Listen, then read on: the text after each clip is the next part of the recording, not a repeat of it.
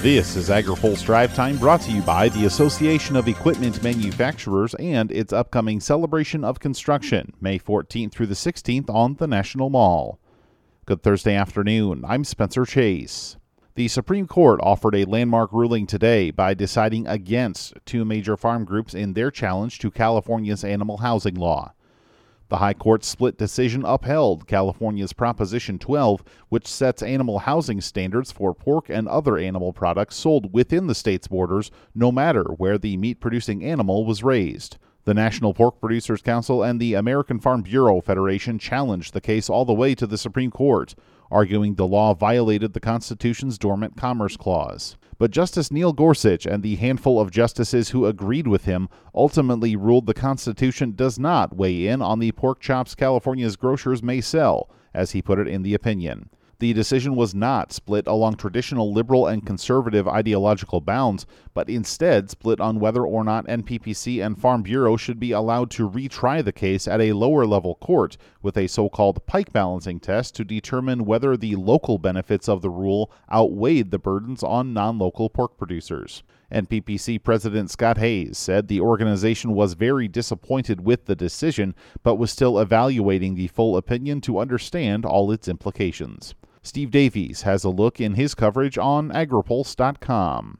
Also online today, I am so pleased to announce that the 2023 World Food Prize laureate is Heidi Kuhn. That's World Food Prize Foundation President Terry Branstad. Kuhn is the founder of Roots of Peace, which is known for its work with farmers to encourage agricultural production in areas recovering from conflict. Branstad says Kuhn's work across the world has developed a reliable model. First, she partners with demining organizations to clear landmines. Then she works with farmers to replant fields with modern agriculture practices.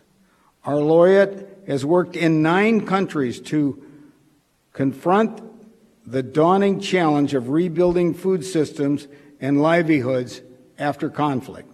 Ag Secretary Tom Vilsack was on hand at the announcement in Washington today. He says he saw the ongoing need for Kuhn's work during a recent trip to Vietnam. The Prime Minister turned to me and he said, You know, we still need help. We still need help removing explosive devices from our fields. We still need the United States to work with us to allow our farmers the opportunity to farm.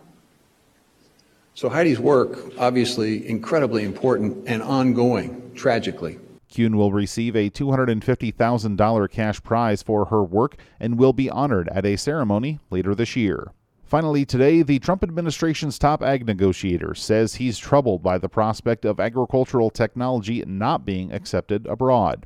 Former Chief Ag Negotiator Gregg Doud appeared before the House Ag Committee today as part of a hearing focused on trade issues. Asked about the U.S. Mexico GMO corn dispute, Dowd says it's part of a broader issue of glyphosate's standing on the global market. I can't imagine what we would do in a world without that technology today. What it does for us in terms of soil erosion, water quality, uh, conservation, the, the, use of cover crops, the use of uh, no till technology is all dependent upon that technology of many, many years ago.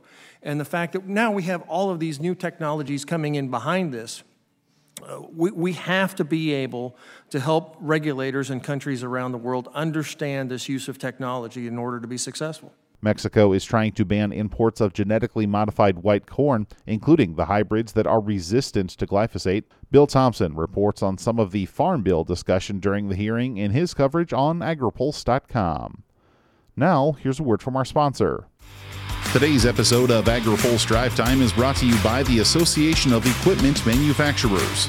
Plan to join AEM next week for the celebration of construction on the National Mall, May 14th through the 16th. Explore the latest in construction equipment technology and building the infrastructure vital to farmers and ranchers and bringing the benefits of the modern world to rural communities. That's all for today's drive time. For more agriculture, trade, environment, and regulatory news, visit agripulse.com. Reporting in Washington, I'm Spencer Chase.